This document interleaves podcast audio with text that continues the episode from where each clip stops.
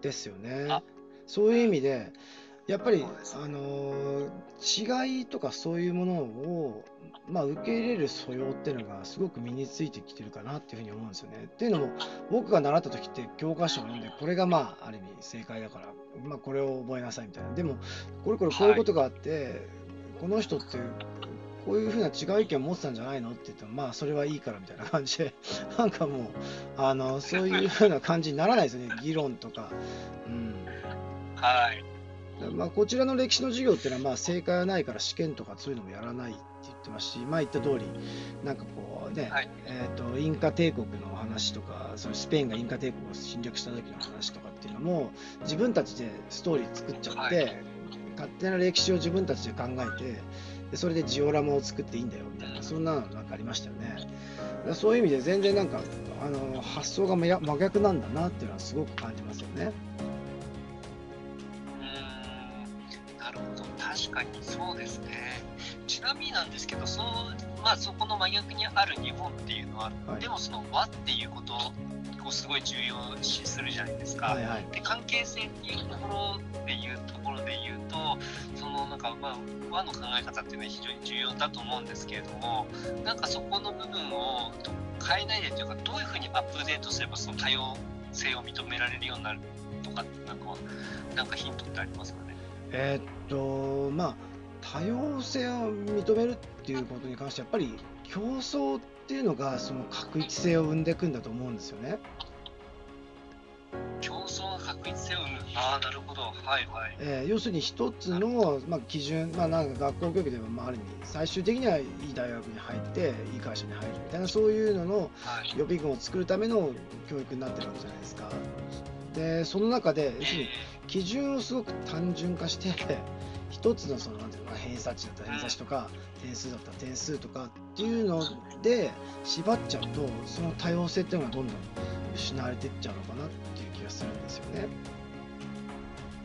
ーなるほどはいだそうするとやっぱり学校のこれからの、まあ、今いろんな意味で教育の改革とか行われてアクティブラーニングとかっていうふうに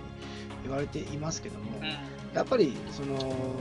自分たちでいろんな意見を出し合ってでそこをまあ先生がいろんな意味であのそういうのもあるよねこういうのもあるよねって言ってそのテーゼアンチテーゼで人テーゼみたいにしながらそういうふうにして意見をどんどんどんどん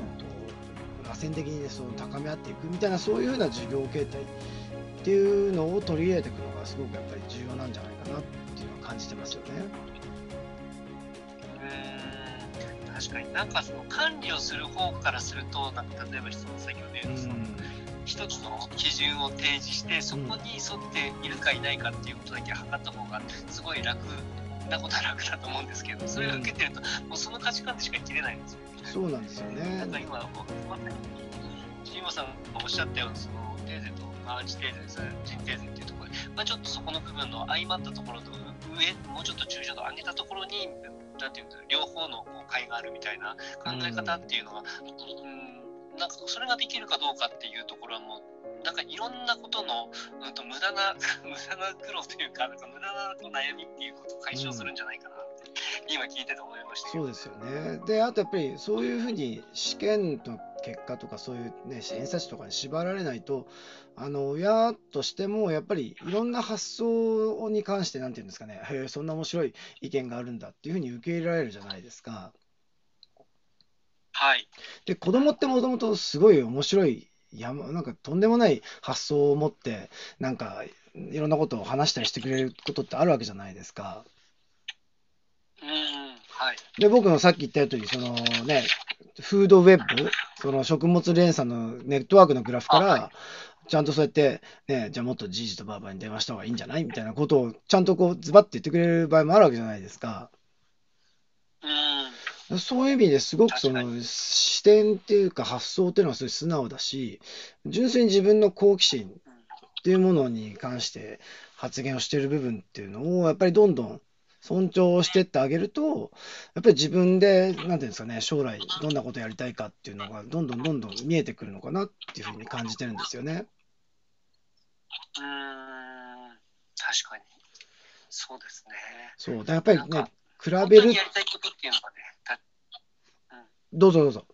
あ、どうぞどうぞ。あの、比べるっていうことが、やっぱりすごく比べて、なんていうんですかね、比較して、なんか、ね、その、どんどん才能を確立化していくっていうのが、やっぱりすごく、ある意味、特にちっちゃい頃って、なんか問題あるんじゃないかなっていうのは感じるんですよね。うーん。どうでしょうか？